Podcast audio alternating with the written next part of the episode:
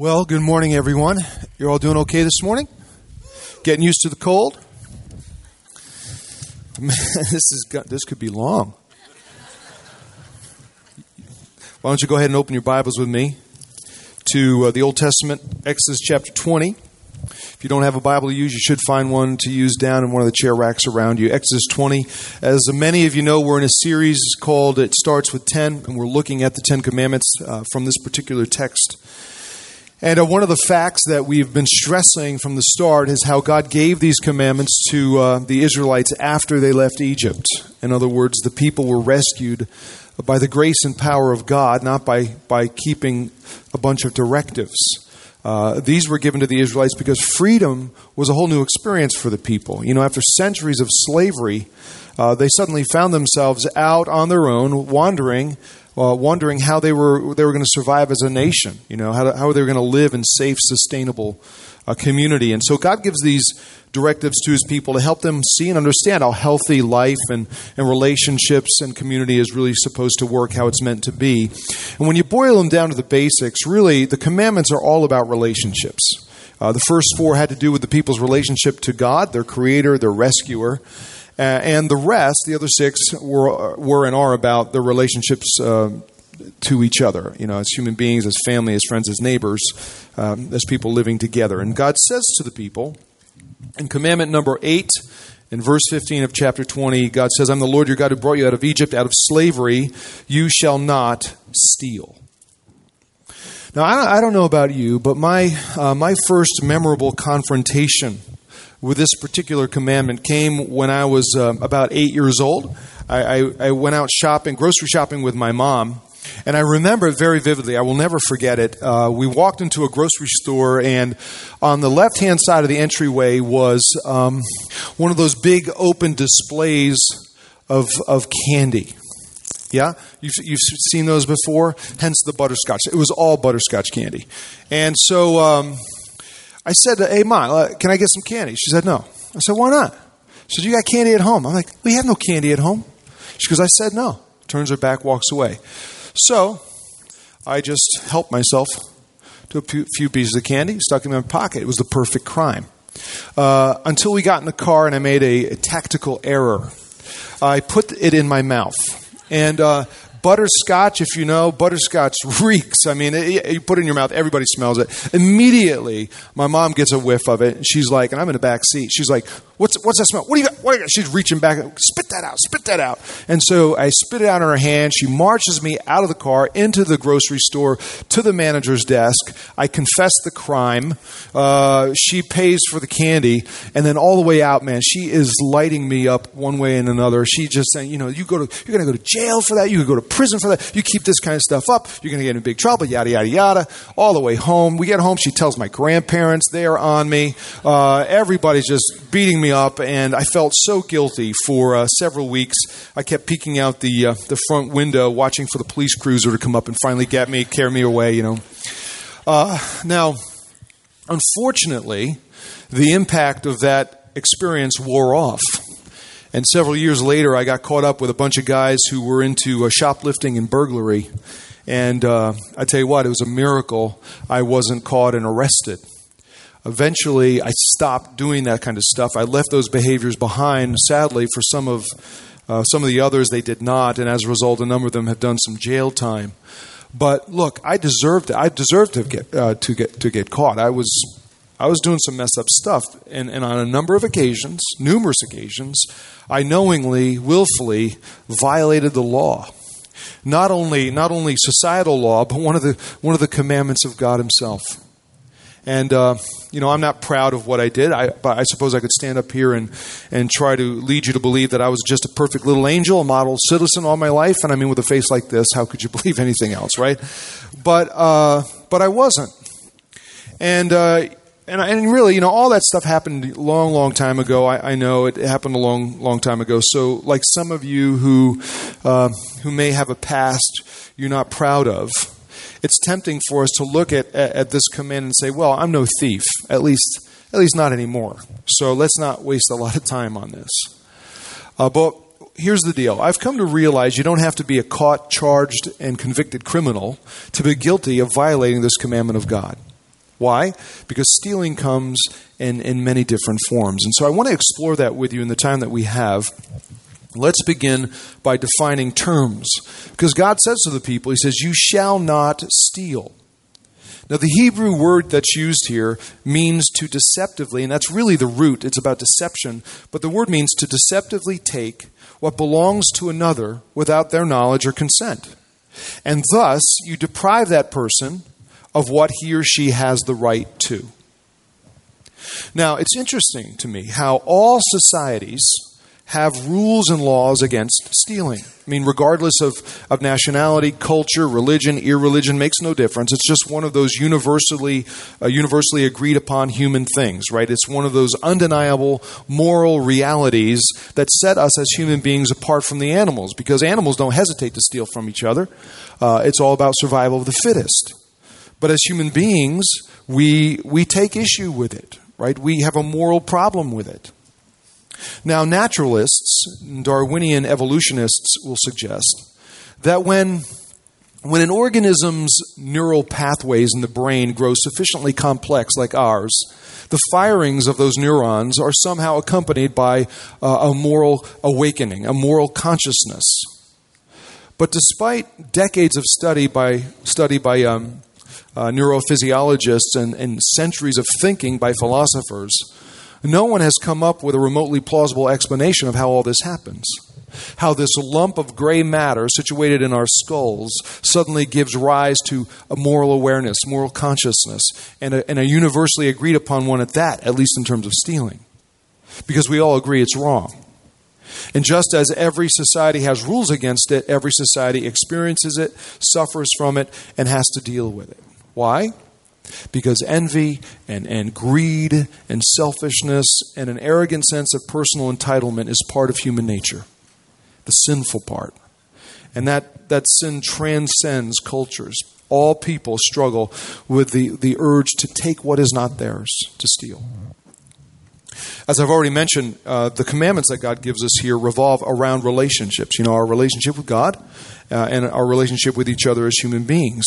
And, and his command against stealing uh, ultimately is about establishing and cultivating and maintaining and sustaining safe, trusty, trusting, healthy relationships and community. It's about respecting our neighbor and, uh, and his or her right to private property.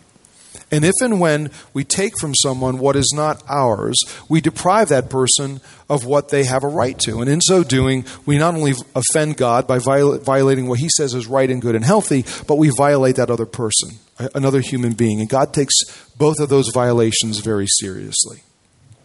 See, the unspoken implication of this commandment is that God allows human beings to, to own stuff. In other words, it's considered by God to be appropriate for us to acquire uh, personal wealth and property and possessions. Uh, we're free to do it. It's okay. It's even expected. But what God is also saying here is that there's an acceptable and unacceptable means of acquisition.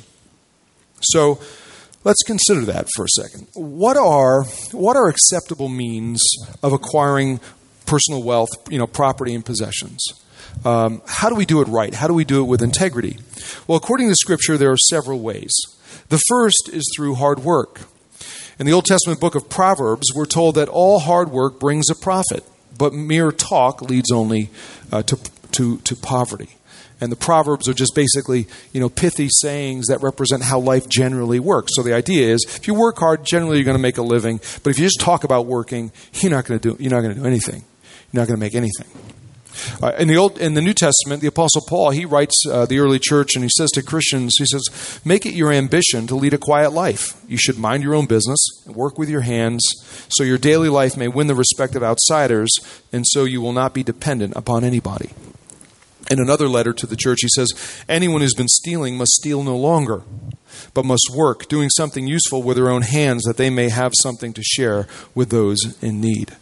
And so, according to Scripture, uh, hard work uh, accomplishes several things. Obviously, it helps it helps provide for our basic needs and beyond. Uh, but also, as Christians, it gains us respect from the people around us, our culture, and it offers us the opportunity to share with others what we have. So, hard work is an acceptable way of acquiring wealth and possessions. Second way is through wise investment and savings. Uh, in the Old Testament, again, in book of Proverbs, we're told that whoever gathers money little by little makes it grow. In the New Testament, Jesus one day told the story of some servants who traded and invested their money and ended up with more money. And he said their master told them, Well done, good and faithful servant. And so uh, it seems Jesus endorsed this kind of wise investment and, and saving uh, that enables us to acquire money and property and possessions with integrity. The third way is through the charity and the generosity of other people. You know, as we just heard Paul say, one of the benefits of hard work and prosperity is being able to share our money and our possessions and our resources with those around us who have a need. Uh, when my wife Margie and I, uh, when we finished grad school, when we came out of grad school, we we really had nothing. I mean, uh, we started in ministry, and we had one car, and that was rough because I was always on the go, and she was pregnant with with our firstborn, uh, you know, our first child, and she had to go to doctor's appointments and everything. And someone uh, someone gave us a second vehicle we were blown away by that. I mean, it wasn't like a Maserati or anything, you know, it was a used vehicle, uh, but it, it, worked well, and we were really, really appreciative of it. And a few years later, when we were able to purchase a vehicle, a second vehicle of our own, we gave one of our cars to another family.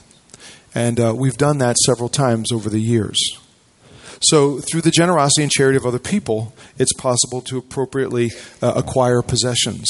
And then a final way is through prayer. Uh, in his famous Sermon on the Mount, Jesus said to his followers, He says, Hey, which of you, if your son asks for bread, will give him a stone? Or if he asks for a fish, will give him a snake? If you then, though you are evil, know how to give good gifts to your children, how much more will your, father, will your Father in heaven give good gifts to those who ask him? Now, um, don't get me wrong here. I am not advocating a God wants everybody to be healthy and wealthy deal. Uh, that is bad theology. It's just not. It's just not the tr- truth about the way life works.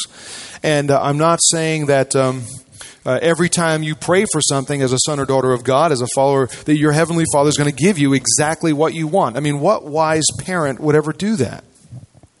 So, all I'm saying, and really it's not me, it's Jesus, is this that God loves us and He knows what what our needs are. And so asking Him for what we need and even what we desire is appropriate. And when God provides, we should be grateful because we recognize He knows what's best for us.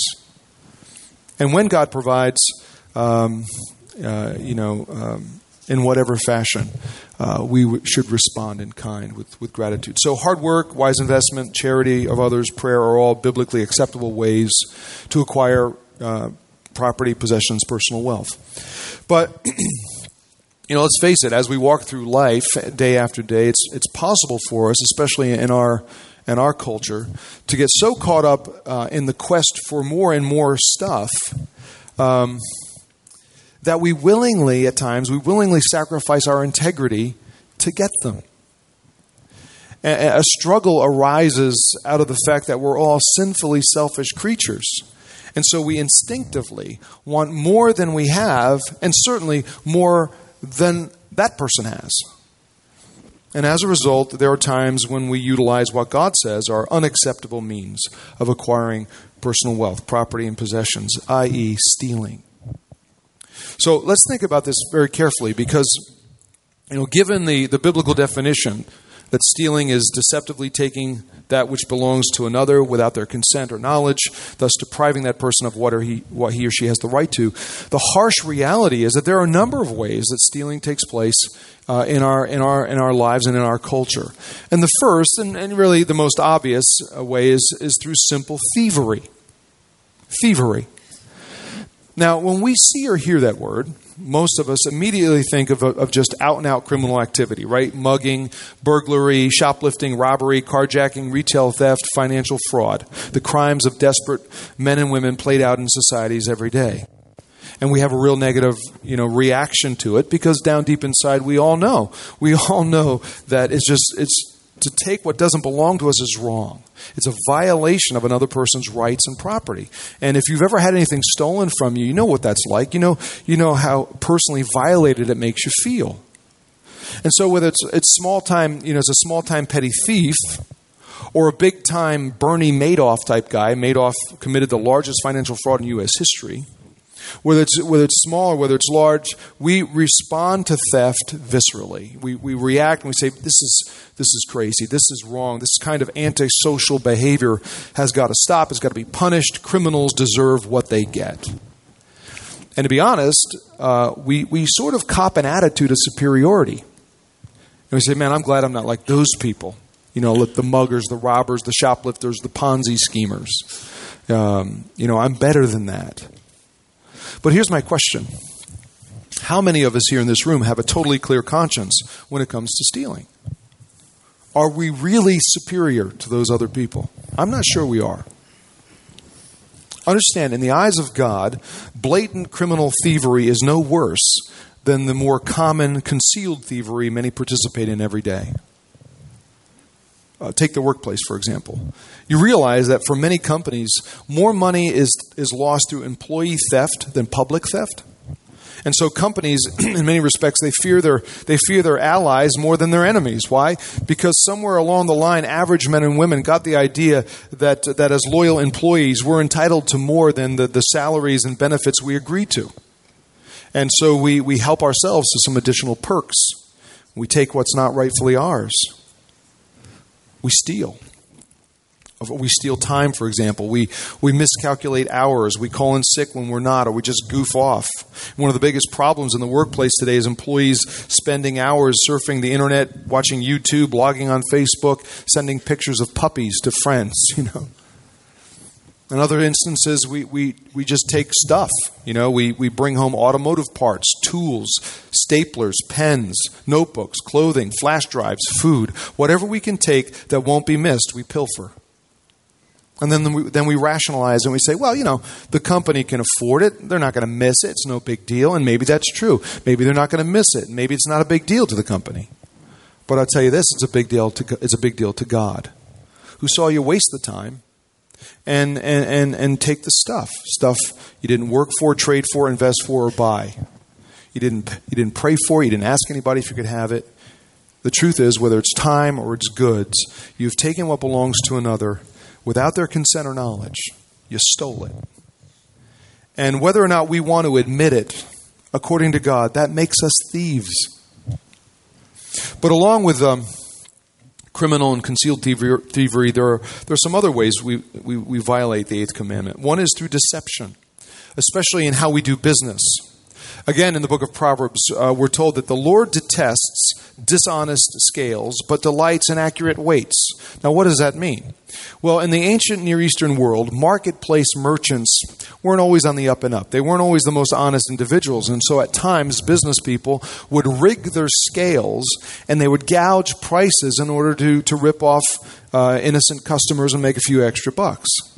And while their customers had no idea what was going on, God did. And so God says, I despise dishonest business practices. It's a form of stealing. But you know, not, not all that much has changed over the centuries because business fraud is as prevalent today as it was in the ancient world. I mean, you tell me.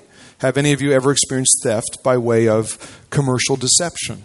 Chances are you have because it happens happens a lot in, in a, in a consumer driven economy. False advertisement, sales hype, exaggeration, misrepresentation of goods and services still remains, in the opinion of some, an acceptable way of making a few extra bucks. Some call it the art of the deal. God calls it the art of deception, and it's wrong. Uh, another, another form of stealing is cheating. I mean, how many of, of you, of us, have ever cheated on a test? if we did, then we accepted a grade we didn't earn. We stole it. What about taxes? People cheat on taxes all the time. Now, here's the thing I don't like paying taxes any more than anybody else, and God never commands me to, to like it. But Jesus says, as citizens, we're to give what we owe to our governing authorities. We're to pay our taxes. And for the sake of clarification, understand there's a big difference between tax avoidance and tax evasion.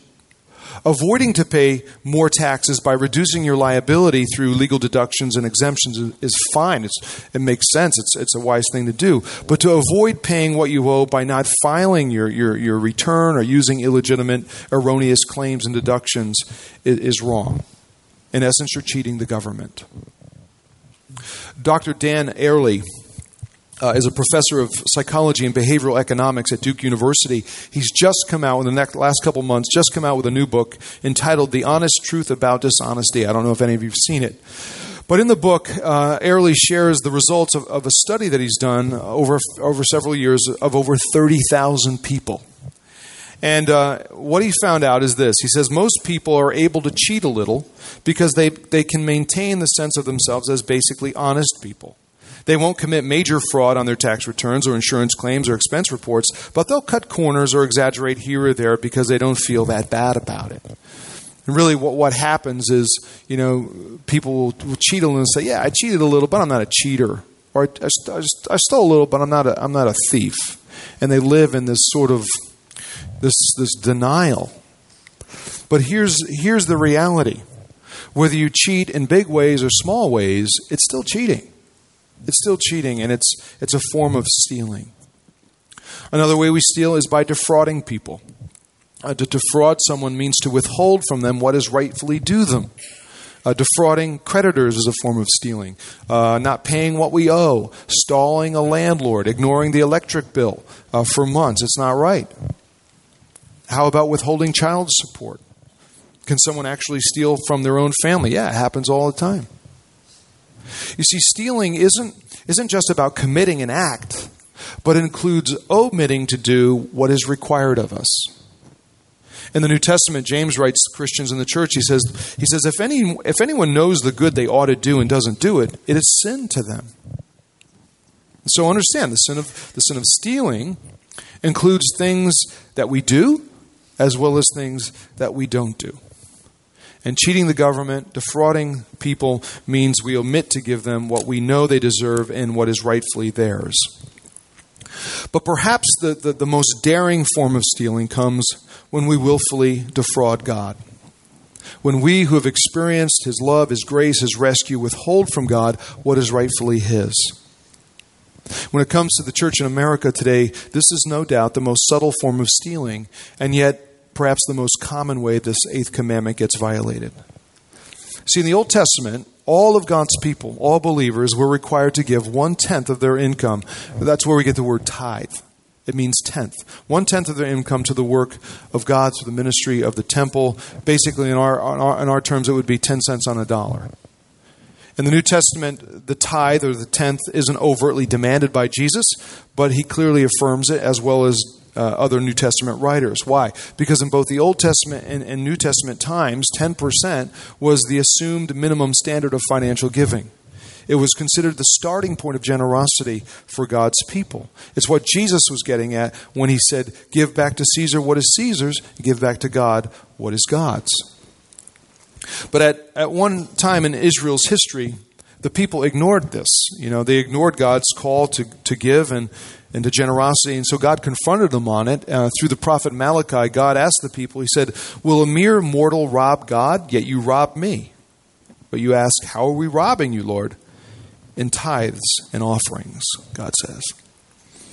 Well, here's my here's my Reiki translation of that. God says, After all I've done for you, says the people, after all I've done for you, after all I've given you, all I ask is for you, uh, for you, for the sake of my kingdom, for the sake of work, for the sake of helping people. All I ask is for you to return to me as an expression of worship and gratitude and generosity, as well as demonstrating that you worship me only, not other stuff. All I ask is for a tenth of what you have. Yet you guys, he says, has, have an incredible difficulty uh, doing that. And you just need to know that when you withhold from me, you're essentially robbing me. Well known researcher and author George Barna published a book a while back entitled Boiling Point, in which he examines the condition of American culture and explores why the Christian church is struggling to uh, impact it. Uh, and you know what? You know what Barna says the biggest barrier? Christians. He, based on his research and his analysis, he asserts that the reason the church is struggling to make a difference in our culture is because believers think of themselves as individuals first, Americans second, and Christians third. And uh, he says until that prioritization is rearranged, the church will continue to lose its influence. Now, he wrote that, I think, about nine years ago, but it remains true today. It seems to me that the rampant individualism of our culture has spread like a cancer through the body of Christ in America. What matters most to us is us. We've become so self absorbed that our own comfort, our own preferences, our own desires uh, are, are paramount to anything else, to anybody else. And as a result of this ever increasing selfish individualism, there's a church wide stewardship scandal which is ham- hampering the cause of Jesus. In short, Christians are defrauding God. They, they, they, steal, they steal from Him uh, due to self commitment and, and other priorities. They withhold sharing their God given gifts and talents and abilities that are, that are meant to help others. And, and they, hoard their, their, they hoard their resources. They hoard their money instead of, out of worship and loving gratitude, generously giving to God what He asks for and what is rightfully His. Look, this, is, this is how I see it personally. In many respects, the tenth issue, the tithe, serves as a um, it serves as a pragmatic way of diagnosing who I am, whether I'm a sinner saved by grace or a religious moralist. And you say, well, what do you mean by that? Well, if I look at if I look at ten percent, which Scripture portrays as the minimum amount to give back to God, uh, uh, as a religious moralist, I'm going to say that's outrageous. That's outrageous. That's unreasonable. I'm not going to do that. But as a person who understands the love and grace of God, I say, wow, God asked for 10%. I, I get to keep 90%? Okay. I'm in. By, by faith, I'm going to do it. It might be hard at first. It might be hard to get there, but I'm, I'm going to get there. I would never say it's outrageous and unreasonable. If you feel that 10% is unreasonable, uh, you know, to give to, to the cause of Him who loves you and has graciously given you everything that you have, including life everlasting, you may not really know Him, know Him. I would go so far to say that anyone with the attitude that says, okay, okay, you know, what do I have to give to God? I would say that attitude suggests that that person's grasp of Christianity and the gospel of grace is, is merely intellectual, not experiential. Because when you understand what God has done for you and you embrace and experience the reality of divine grace and love and rescue, you don't ask, What do I have to give? Instead, you ask, What can I give? How generous can I be? How generous will I be? A well known um, Scottish pastor um, named Robert Murray McCheyne uh, put it this way He said, To give largely and liberally, not grudging at all, requires a new heart. An old heart would rather part with its lifeblood than its money. And he's right. Listen, stealing means not only taking what is not yours, but keeping what belongs to somebody else. And God says to us as His people, squandering your time just on yourself, wasting your talents, and, and spending all your money in personal affairs and interests rather than investing it in the cause of grace, the work of Jesus, the work of God's kingdom is the same, God says, as stealing from me. And make no mistake about it, selfish individualism makes thieves of, of us all, even in the church. And I suppose that's why the Apostle Paul wrote to Christians and said, Anyone who's been stealing must steal no longer. It's fascinating to me um, in that book, uh, one of the things that Dan Ariely says that he learned through this study, this research of, of over 30,000 people, is he says, he says, I've learned that small reminders of ethical standards can be very powerful. When we remind people about their morality, they cheat, they steal, and they lie less. If that's true, then the eighth commandment, you shall not steal, serves as such a reminder. A reminder of who God calls us to be men and women of integrity, gratitude, and generosity. And it begs the question are we? If so, great. If not, then who are we ripping off? What are we taking that isn't ours to take? What are we keeping that isn't ours to keep? Who are we deceiving? Who are we cheating? Who are we defrauding? Those are hard questions. But what I'm going to do is, um, in closing here, I'm going to pray, and then I'm just going to I'm just going to give us some space, some quiet, some quiet moments to reflect on all this and ask ourselves those questions, and uh, and to wrestle with them uh, before God. So let me just pray, and then I'm going to give you a few moments of reflection.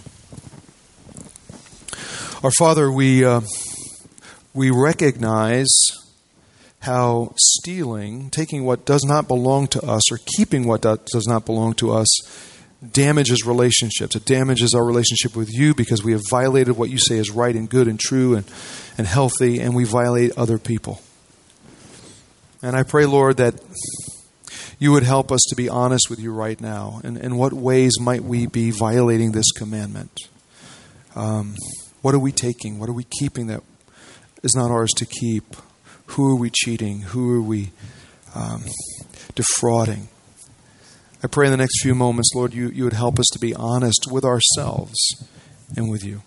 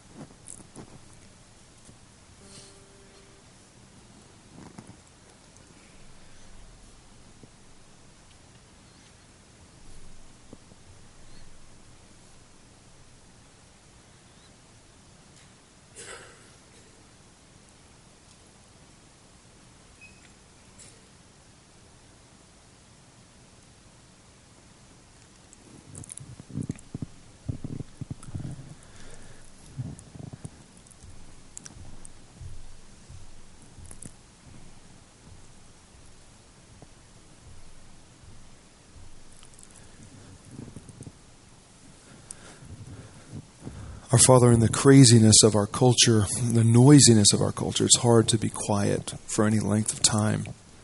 Uh, it's easier for us to fill our minds and our ears with with uh, with noise rather than sit just with ourselves and with you, and allow you to speak to us and speak into us, and to reveal to us those areas that we need to work on and we need to deal with.